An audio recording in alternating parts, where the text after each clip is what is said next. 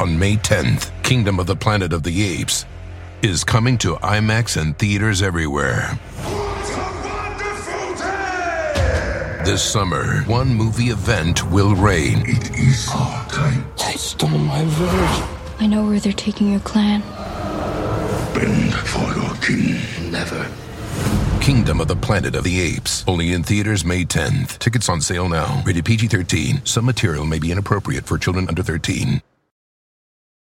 Is this house a good price compared to others in the area? Are prices going up or down? If I don't make an offer right this very moment, will I miss my chance? These are just some of the questions a home buyer might ask. And these are the sorts of questions an agent who is a realtor can help answer. Because realtors have the expertise, data, and access to specialty training to help you navigate the process of buying a home. They provide support, guidance, and have your back every step of the way. That's what realtors do, because that's who we are. Realtors are members of the National Association of Realtors.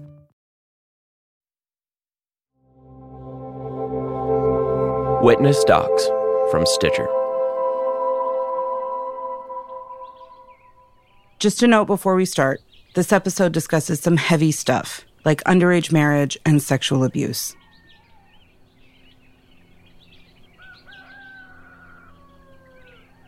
I was 14 years old when I was told that, that I was to be married. And at some point in my life, I knew that I was going to be married because that was the only path that I got as a woman. And I really did want it, but just not at 14. And Warren was the one that told me that I needed to move forward with this marriage because if I didn't, then I was no longer welcome in the community. And I found myself driving with my future husband and his family and my mother and Warren Jeffs and his posse of religious leaders to a dingy hotel where I was married to my first cousin inside of a hotel room.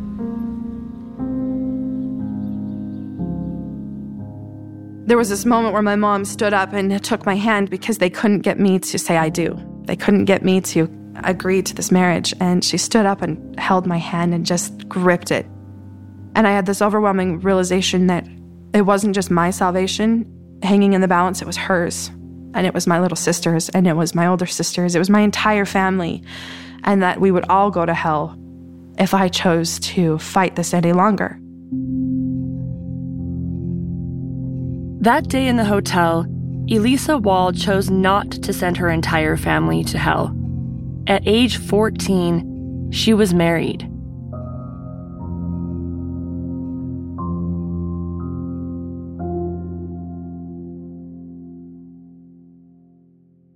Elisa Wall holds someone responsible for her underage marriage Warren Jeffs. Warren Jeffs is the leader, the prophet of the Fundamentalist Church of Jesus Christ of Latter day Saints, or FLDS. The FLDS Church is a breakoff of the Mormon Church. The split dates back to the early 1900s when the mainstream church banned polygamy. Some people refused to give up the practice, and for decades, polygamous families were harassed and even thrown in jail. So in the 1930s, these fundamentalist Mormons fled to the Utah Arizona border, where they founded a new community, a community called Short Creek. You drive in and you see these gigantic, craggy red rock cliffs just like towering over the town with some like blue sky. It's one of the most beautiful, picturesque things I've ever seen. But I feel like on certain days, or like if you get there right at dusk, it actually can look a little bit foreboding too. It definitely makes this place look like a fortress, kind of. And then there's the. Short Creek is in the middle of nowhere. And for early fundamentalists, that made it an ideal refuge, a place to practice their religion in peace. As you drive down the road, there's like a lot of really large houses and a lot of homes in this area are like this, kind of half finished behind really large walls. How tall do you think that wall is? Like six and a half feet? It's like 10 feet. Oh, wow. Honestly, if you were to drive through Short Creek by accident and you knew nothing about the FLDS or Elisa Wall or Warren Jeffs, you'd look around and just know something was up. Short Creek just has a feeling about it that's unlike any other place you've ever been before. All right, so now we're coming to the western edge of town. Um, we are now just about at the state line. And then my favorite marker of the state line is actually the border store right here. so it's just a little gas station that sits right on the border. Short Creek is actually two towns split by a state line. There's Hildale in Utah and Colorado City in Arizona. So right now we just passed from Arizona into Welcome Utah. To Utah. Doesn't it feel better, Sarah? Oh, it feels so much worse. Being in Utah? The sunsets just got uglier. This is the place. This feels like a good moment to introduce ourselves. I'm Ash Sanders, and if it's not obvious, I grew up a proud Utahn. And I'm Sarah Ventre. I'm an even prouder Arizonan. But we're not on the border of our two home states driving together in my Prius to have a state off. We're here in Short Creek because we want to tell a story about this place from this place. So, as we cross Arizona Avenue, we come actually to the creek bed. Yeah, this is what this town is named for. So, there's this creek or a creek for all you people who don't live here that flows down from the mountain. Most locals call Short Creek the Crick, and they call themselves Crickers. We just passed Cook Avenue, and the only reason I mention that is because most of the streets in town are named after families who have lived here for several generations. So there's a Johnson Avenue, a Cook Avenue.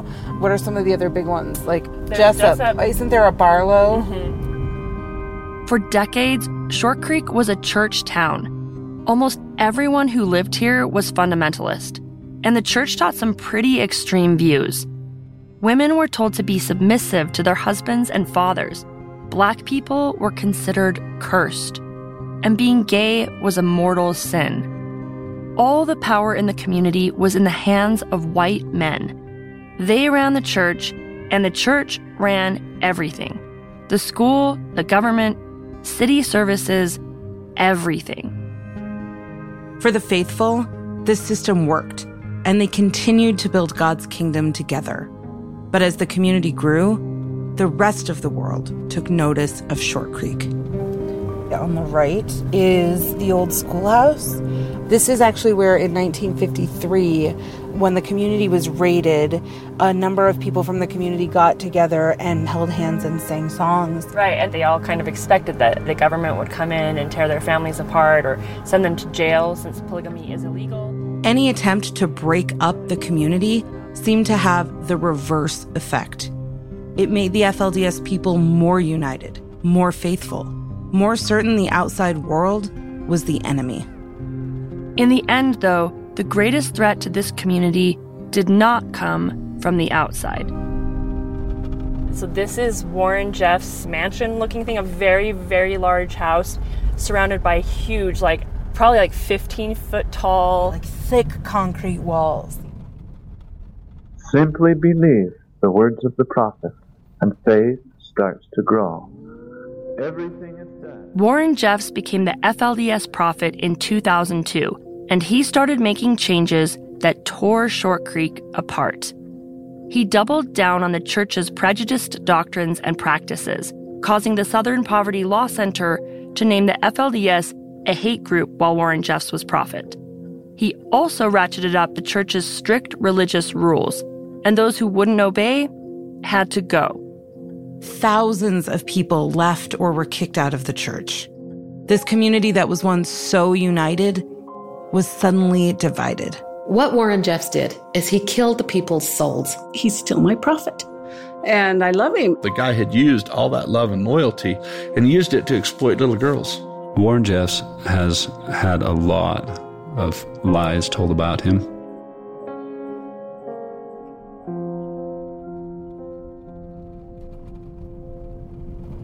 Okay, on the right is my temporary home, the Zion Suites of Hildale, and it used to be Prophet Rulon Jeffs' house. Rulon Jeffs, that's R U L O N, was the prophet before his son, Warren. When Rulon died, he had over 60 wives. So it's like this big sprawling brick building. There's like room after room after room after room that was for different wives and different kids. So like really easy to turn into a hotel. As divided as Short Creek might be, almost everyone agrees on one thing the media rarely gets the story right. People in the community see reporters dropping in, asking questions about polygamy, and not taking the time to understand the people or the faith. And that makes most FLDS really hesitant to talk to journalists, which is why together, Sarah and I have reported on this community for four and a half years. We've spent a lot of time in Short Creek, getting to know the people and the place. And last summer, Sarah actually embedded in Short Creek. She lived there for three months. I rented a room in the house of the former prophet. I bought fresh cheese from the local dairy, and I got my own water from pumps that draw straight from the canyon.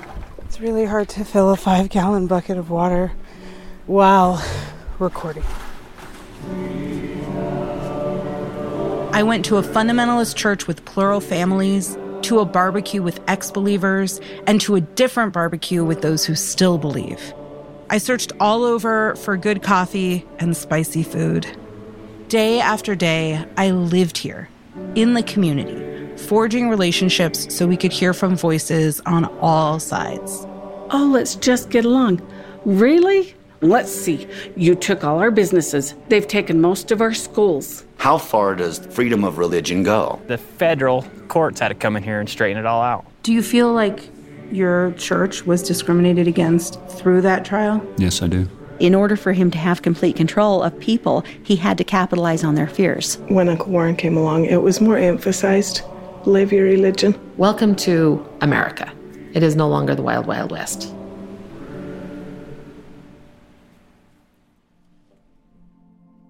Short Creek is a community divided by much more than a state line. It's divided into believers and ex believers who disagree about almost everything religion, democracy, and who gets to call this place home.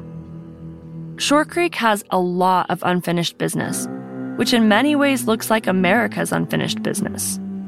In this season, we'll hear stories from many people, but we'll start with a woman whose story takes us into the heart of this community's complicated history. A woman who helps us understand how this place became so divided, and whose decision to challenge Warren Jeffs changed the future of Short Creek. Hi, Lisa. Um, is your house the one with the white Tahoe in front? Short Creek isn't just a story, it's people, it's resilience. It's a narrative that is far bigger than just Warren Jeffs or Short Creek. It really is a part of humanity on a larger scale. From Witness Docs and Critical Frequency, you're listening to Unfinished Short Creek. This is episode one The Why Child.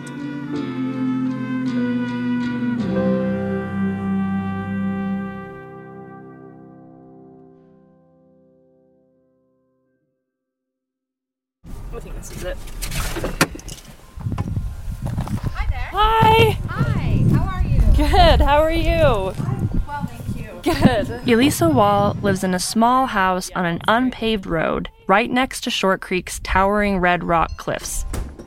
Inside, it's warm and buzzing with life. A friend stops by and a dog wanders in. Her kids get home from school. Hey, Kais. So I'm right in the middle of an interview. Do you think you could just. The place feels like home.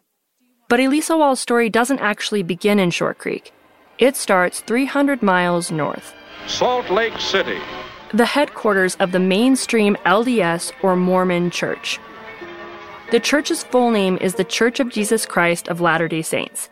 But in this show, to avoid confusion, we're just going to refer to it as the Mormon Church. Majestically situated on a rolling slope, Utah's magnificent granite capitol is a fitting. Back when Elisa was born in 1986, there was a large fundamentalist community in Salt Lake.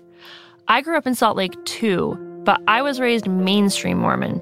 Elisa and I lived in totally different worlds. Would you interact with your neighbors much? We were always kind and respectful and we would wave, but we weren't allowed to be friends with neighbors. We kept to ourselves. Why did you stay separate? They were Gentiles. And from our earliest conception, there was always this idea that the outside world was out to get us, wanting to persecute us, wanting to take away our lifestyle, our religious beliefs. It was always us versus them. Elisa Wall's father had three wives, and Elisa was constantly worried that he might get sent to jail, that her family would be taken away. For the FLDS living in Salt Lake, the safest place to gather was at the home of the prophet, Rulon Jeffs. In preparing to redeem Zion, keep sweet no matter what. We all know what that means. They had renovated a big home on the Jeffs compound in Little Cottonwood Canyon. The whole bottom floor was a big meeting hall, and then they used the upstairs and the basement for the school. Elisa's school was Alta Academy, a small private FLDS institution run by Rulon Jeffs' son. Warren Jeffs was the principal. Good morning, everyone. Warren Jeffs, the same man who would later force Elisa to marry at age 14. I always like to see the front seats filled first. This is a recording of Warren at Alta Academy. Sure privilege to be here in our prophet's home. It was just very natural and it was very normal to have him be very much in charge of my life. This was all happening in the early 1990s. Warren wasn't running the FLDS outright yet, but at Alta Academy, he was doing something almost as powerful. He was shaping a new generation of FLDS believers. Those who believe and follow the words of the prophet Joseph Smith will be saved. And those who do not believe and follow the words of Joseph Smith will be damned or destroyed. Elisa says that sometimes Warren held religion class three times a day. These lessons were urgent because, according to FLDS belief, sometime very soon, Jesus would return and punish the wicked. We live in the time of the great destruction. Terrible storms, terrible diseases, all according to prophecy. There was many stories of fire and brimstone and how it would feel and be like to have your souls ripped into shreds as you atoned for all the sins and all the different things that you had done. Lots of graphic detail, too much for children. A desolating sickness will cover the land.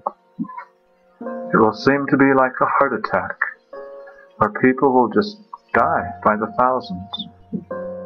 You know, if there was an earthquake in Japan or California, it was used as, oh, see, the Lord is sending the destructions. These are just warning signs. And that's what our Heavenly Father has done. You know, the Lord's giving you a little bit more time. He's given us time to get ready. To be a little bit better so that you can be lifted up. These ideas about the end times terrified Elisa. At the same time, she received really clear instructions on how to avoid eternal damnation.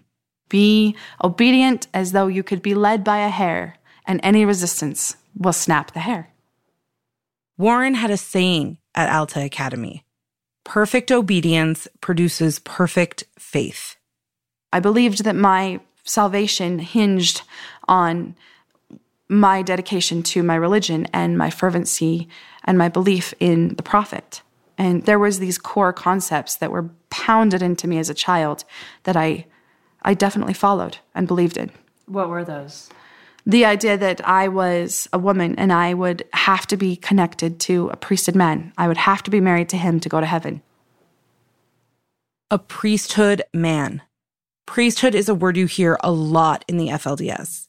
It's basically a direct connection to God in this life and the next, and it's only given to men.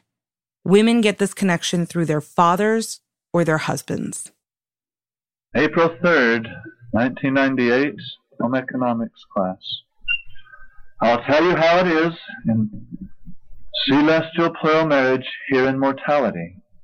You have to become as a little child, humble and submissive, and learn the ways and habits of that husband and of that family. My role in life was to be a part of a man's kingdom and to have many, many children, as many as God would gift me. This idea that my afterlife, my salvation, was the ultimate goal. And I was willing to sacrifice and go through whatever I needed to for, in this life for this afterlife that everyone talked about. And the fear of this afterlife, the fear that I could do anything wrong and it would all be taken from me. And it was always dangled over our heads like a carrot, but also like, like an axe waiting to fall on us.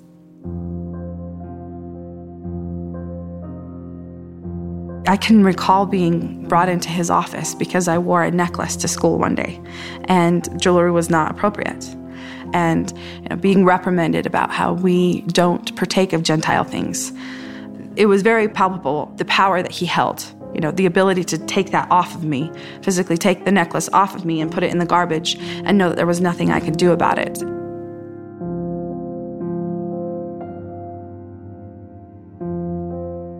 Questioning the FLDS church had consequences, and Elisa was about to learn that three times over in a series of events that would change her life forever. That's coming up after the break.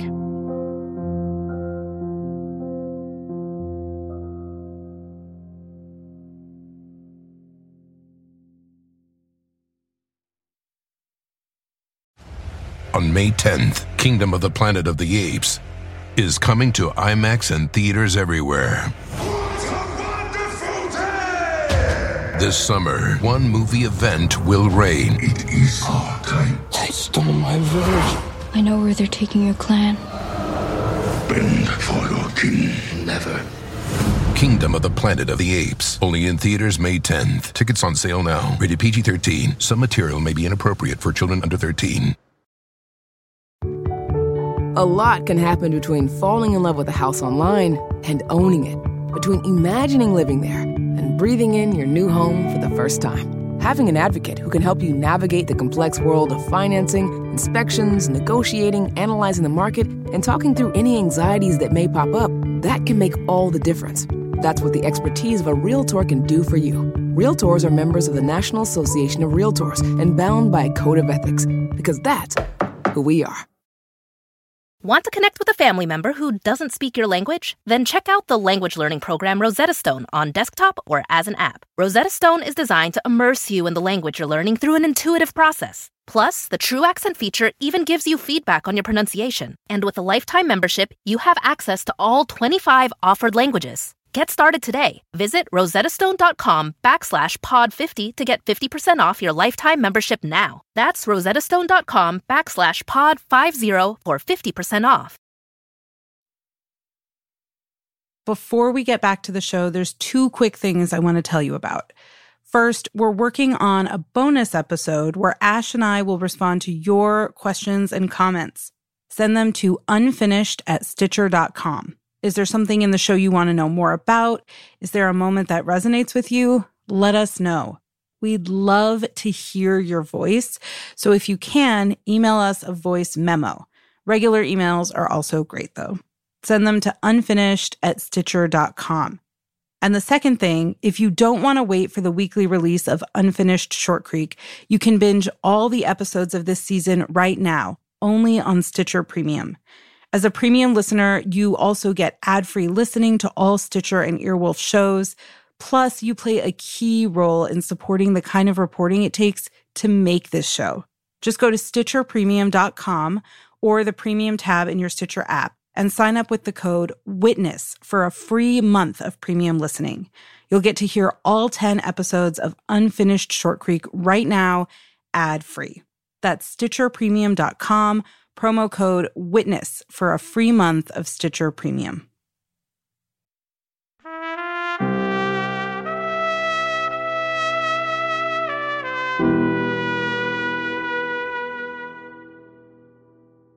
There was an, a time in my family where there was a lot of unrest, and it was very difficult.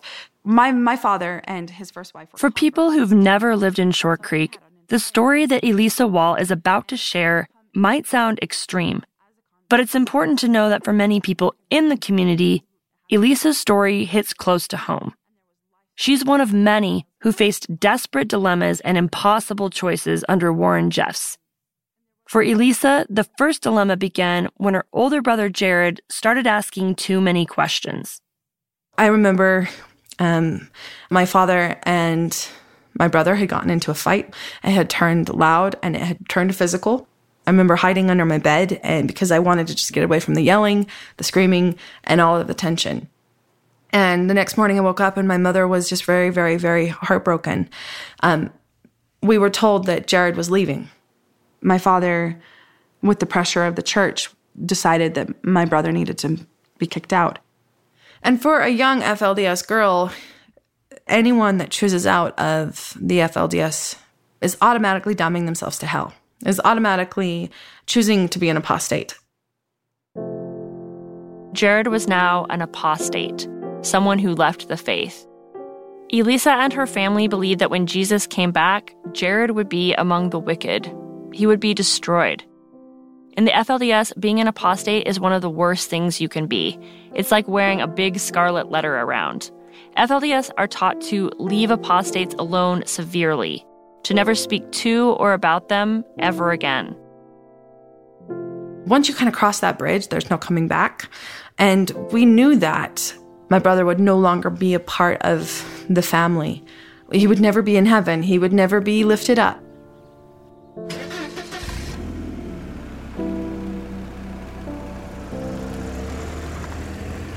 To be loaded up in a vehicle with my mother, my brother, and a few of her youngest children, and to go on this drive, and you could just watch as my mom, every mile, every foot, driving in this this car was just a knife in her heart.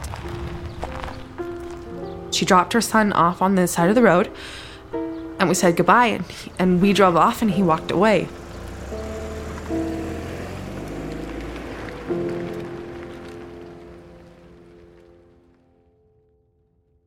To have that moment of looking up at my mother and just seeing the most intense pain and an emotion that I didn't quite understand until I became a mother myself. And it really solidified the realization that my mother had no control of her own life and she had no control of her children's life. And, and in essence, it planted that seed deep in myself that that was my future. That was my fate. Was that conscious, or did you kind of back of the brain it and keep going faithfully? It was the back of the brain. Everyone in the FLDS had this saying that said, put it on the shelf. And this the saying was just this the subtle and not subtle reminder that questions are not allowed. If it doesn't make sense, you don't have the right to ask it, put it on the shelf. And it will all be sorted out in heaven. I grew up Mormon and we had the shelf thing. The shelf. Yeah. The dang shelf. At a certain point, there were a lot of things on that shelf, and I think it just broke. So it, it does. And that's the process. That shelf breaks. Elisa's shelf hadn't broken yet. But her brother Jared getting kicked out left her with a lot of heavy questions. She didn't know what would happen to him or exactly why he had to leave. After Jared was kicked out, Elisa didn't have much time to grieve before a second big change upended her life. Without much information at all, we were loaded into vehicles in the middle of the night. We were driven down into Short Creek and told that my father was no longer my father. His family was being taken away. In the FLDS, the prophet could declare that a man was unworthy. It meant that he wasn't righteous, and he immediately lost his role as head of the family. The prophet didn't even have to say why. So Elisa, her siblings, and her mother were reassigned to a new father, Fred Jessop, a church leader in Short Creek. Fred never had any of his own children, but he had about 60 kids when I moved into his home and 20 plus wives. It was hard to be thrown into a new family with lots of young girls and a new school, but more than anything, to be expected to forget my father and now call this new man my father. You know, it was it was such an intense belief they had that even your very DNA would shift to match that of this new man who was your father and priesthood head. I had reached a point where I was the why child. Why? Why? Why is this happening? And it I would get on my mother's nerves because I wanted answers.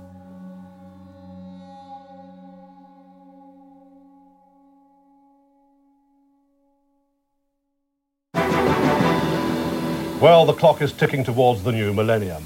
There's just a million minutes to the year 2000. Not long. When Elisa and her family moved out of Salt Lake, they weren't alone. They were part of a mass exodus of FLDS to Short Creek, orchestrated by Rulon and Warren Jeffs. The Jeffs had been prophesying that the new millennium would usher in the second coming, along with the great destructions. To prepare, they were gathering their followers in Short Creek. And it is your day today to prepare yourselves to meet God. This can only be accomplished through the cleansing of our thinking and of our general living. Elisa questioned her family's move, and she questioned the church reassigning her to a new father. But with the second coming just around the corner, she felt a lot of pressure to stay righteous. Did you worry that you weren't worthy? Every day. There was no room for ever being good enough. You were never good enough as is. You were always reaching for something that was absolutely unattainable. And so, everyone, it didn't matter who or what they were, unless you were Warren Jeffs or Rulon Jeffs themselves, you always questioned whether you were going to be good enough.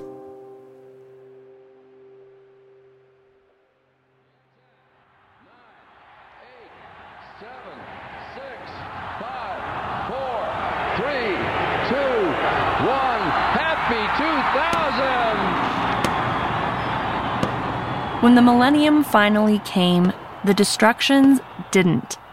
No floods, no fires. The world did not end. But a year later, Elisa Walls sort of did. Her new father, Fred Jessop, delivered some shocking news. It came much earlier in my life than I had anticipated. I was 14 years old when I was told that, that I was to be married. I also learned that I was to be married to my first cousin, who was older than myself, quite a bit older. Elisa's cousin, Alan Steed, was 19 years old. Um, I was afraid. I was very much afraid. I didn't want to be married, and I spent every amount of energy and time and effort to stop that marriage. Elisa had always put her questions on the shelf, but this time she couldn't. She pleaded with her mother and her new father to intervene. When that didn't work, the Y child took her questions to the top. I found myself kneeling at Rulon Jeffs' feet, begging him to just give me two years. I just wanted two years to grow up. I wanted to be 16. And if, if I couldn't be given that, then I just wanted to marry anybody else, anyone in the world besides the man who they had chosen for me to marry. And um, it became a difficult thing for the church leaders to to handle because nobody questioned and I was questioning everything. I was questioning why I needed to be married. I was questioning who I needed to be married to and I was questioning the prophet's will at its core. And therefore, they believed I was questioning God. Rulon Jeffs seemed to listen to Elisa. She remembers that the 90 year old prophet patted her on the hand and said, Follow your heart, sweetie. For a moment, Elisa felt a glimmer of relief. But then Warren led her out of the room. Warren told me that my heart was in the wrong place, that I needed to move forward with this marriage, and that if I didn't, then I was no longer welcome in the community. I was no longer welcome in Fred's home. And that was terrifying to realize that my options were I either be married or I no longer have a family or a community. Elisa's wedding was scheduled for the next day.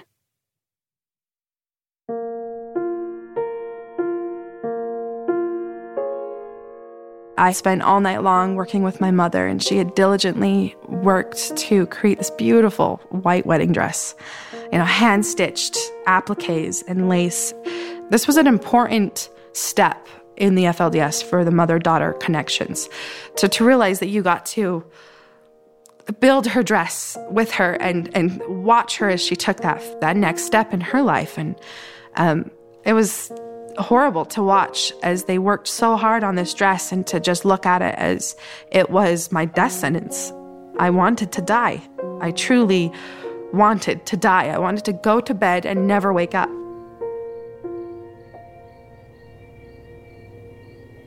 Elisa didn't sleep at all. She and her mother were up until 6 a.m. finishing her dress. And then they got in the car and left.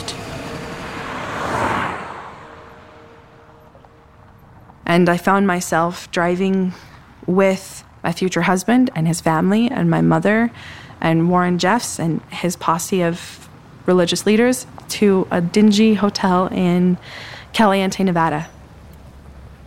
This hotel was owned by a church leader, and it was two and a half hours from Short Creek. So even if Elisa had tried to run away, there would have been nowhere to go. Rulon Jeffs was in the room, but Warren was the one who presided over the ceremony. When Warren asked Elisa if she took Alan for time and all eternity, she was silent. They couldn't get me to say I do. They couldn't get me to agree to this marriage. Warren asked Elisa's mother to take her hand. She stood up and held my hand and just gripped it. And I had this overwhelming realization that it wasn't just my salvation hanging in the balance, it was hers. And it was my little sister's, and it was my older sister's. It was my entire family. And that, that pressure and that realization that we would all go to hell if I chose to fight this any longer. Warren asked her again, Do you take Alan to be your husband? And again, silence. There came a point where tears streaming down my face. I broke. I said, okay. And I was now the property of this this cousin of mine. I was now married to him. I was I was his his wife and I would be that way for time and all eternity.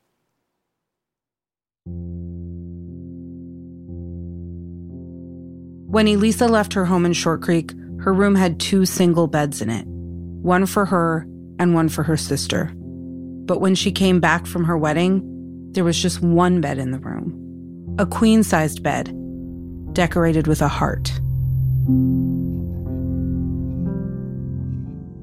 I went from being a child, I was 14, I was I was a child, and then the next day I was I was an adult and I was expected to hold the responsibilities of an adult and a wife, which meant having children. It meant being submissive to my husband. It meant being a perfect mother and you know all the things that were predetermined for me as a child of the FLDS.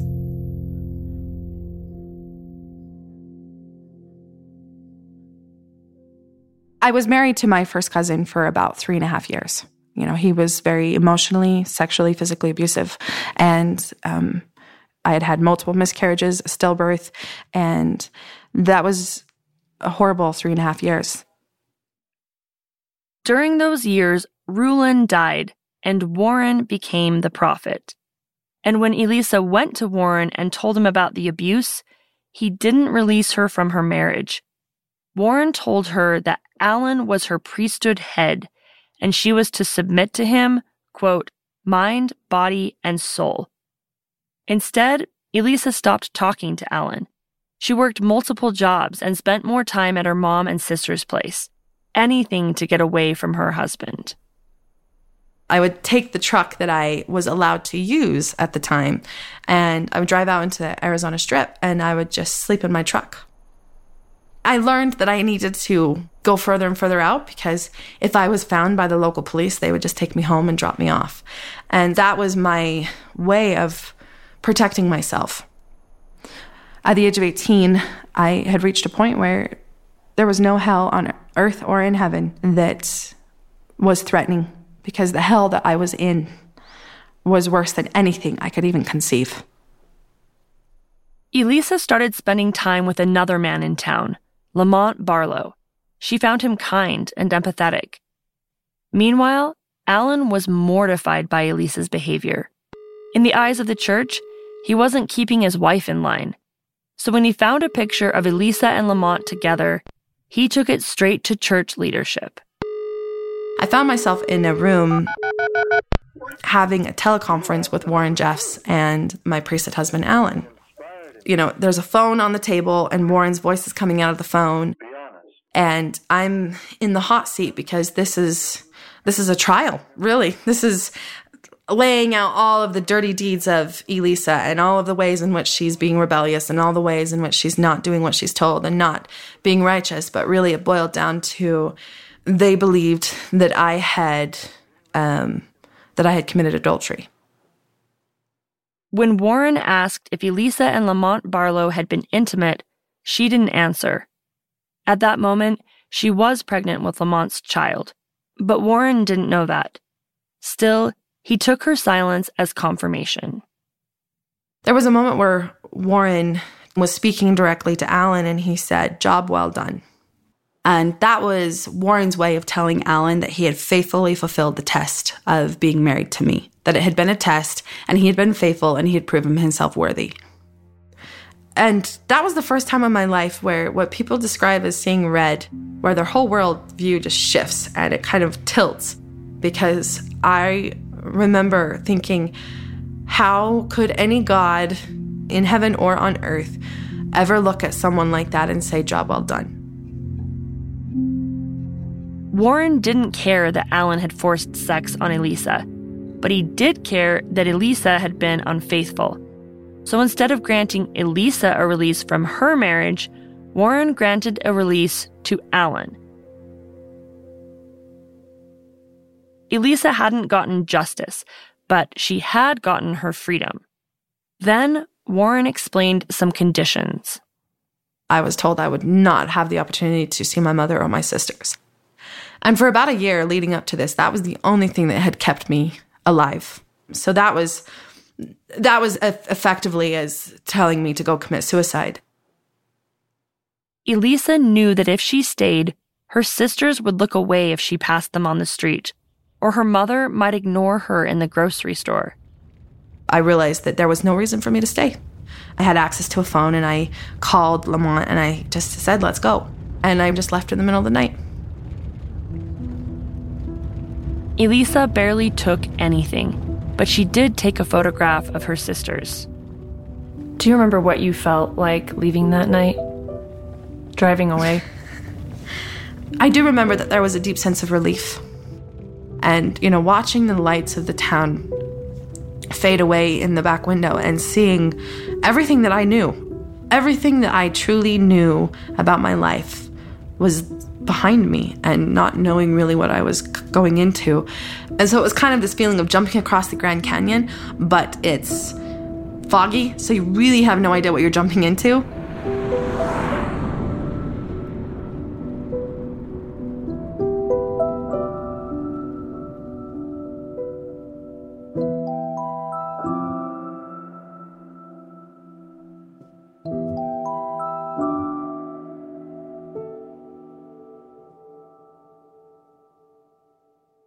Elisa was only 18 when she left Short Creek. Her whole life, she'd been told the outside world was wicked. But when she got there, she didn't find it wicked. She found it confusing. You know, learning how to dress, learning how to go to the grocery store, learning how to get a job, learning how to set up a bank account, and then makeup and hair and you know all the things that a lot of women grow up with every single day. I had to learn at 18 on a crash course with with no help. Bit by bit, Elisa and Lamont figured out how to survive on the outside. They found jobs, a place to live, and Elisa gave birth to their first child. Elisa thought she'd left Short Creek for good. She didn't want anything to do with the FLDS or Warren Jeffs ever again. But there was one thing about Short Creek she did miss her family. I had this picture of my two younger sisters that was on my desk, and I took it everywhere I went. Elisa hadn't been gone long when she got some terrible news. Her two younger sisters had gone missing from Short Creek. She was scared they'd been taken to another FLDS community to be married. So Elisa did something she'd been taught never to do. She went to the police and told them about her marriage, which helped them take Warren Jeffs to court.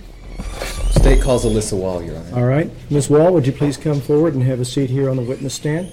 Elisa found herself eye to eye with her former prophet. In her mind, there was no question why she was there. My younger sister is 15 or 16 right now, and then I have one just younger than her that's probably around 13. Do you have any concern? Oh, I like so much. I fear for them every day, and it is my worst nightmare. My sister was, will go through what I went through because they have no choice. And that's why I'm here today, is to change that for them.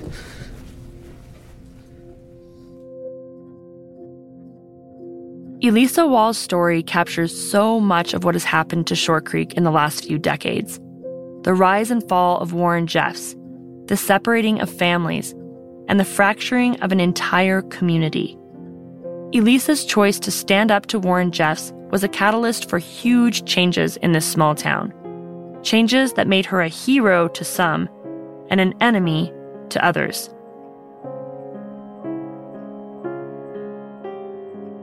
We'll hear more about the trial and what happened to Elisa Wall later in the season. But we're also going to hear from a lot of other people in Short Creek, people on all sides of the divide, as they reckon with the community's past and struggle to define its future. That's coming up on this season of Unfinished Short Creek.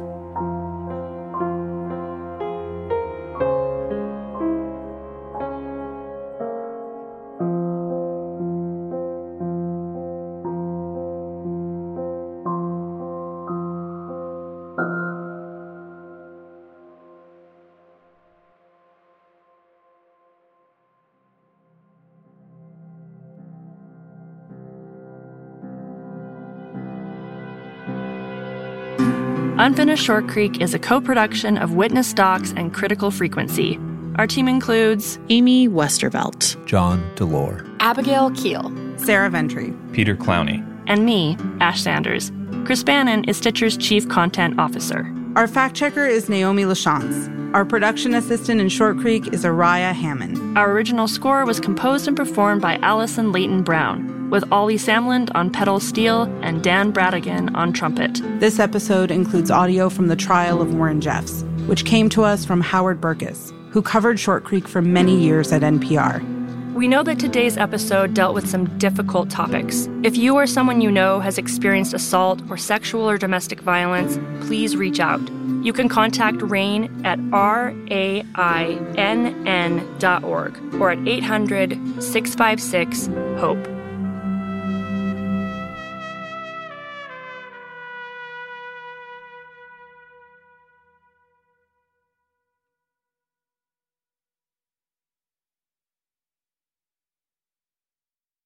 Is this house a good price compared to others in the area? Are prices going up or down? If I don't make an offer right this very moment, will I miss my chance? These are just some of the questions a home buyer might ask. And these are the sorts of questions an agent who is a realtor can help answer. Because realtors have the expertise, data, and access to specialty training to help you navigate the process of buying a home. They provide support, guidance, and have your back every step of the way. That's what realtors do, because that's who we are. Realtors are members of the National Association of Realtors.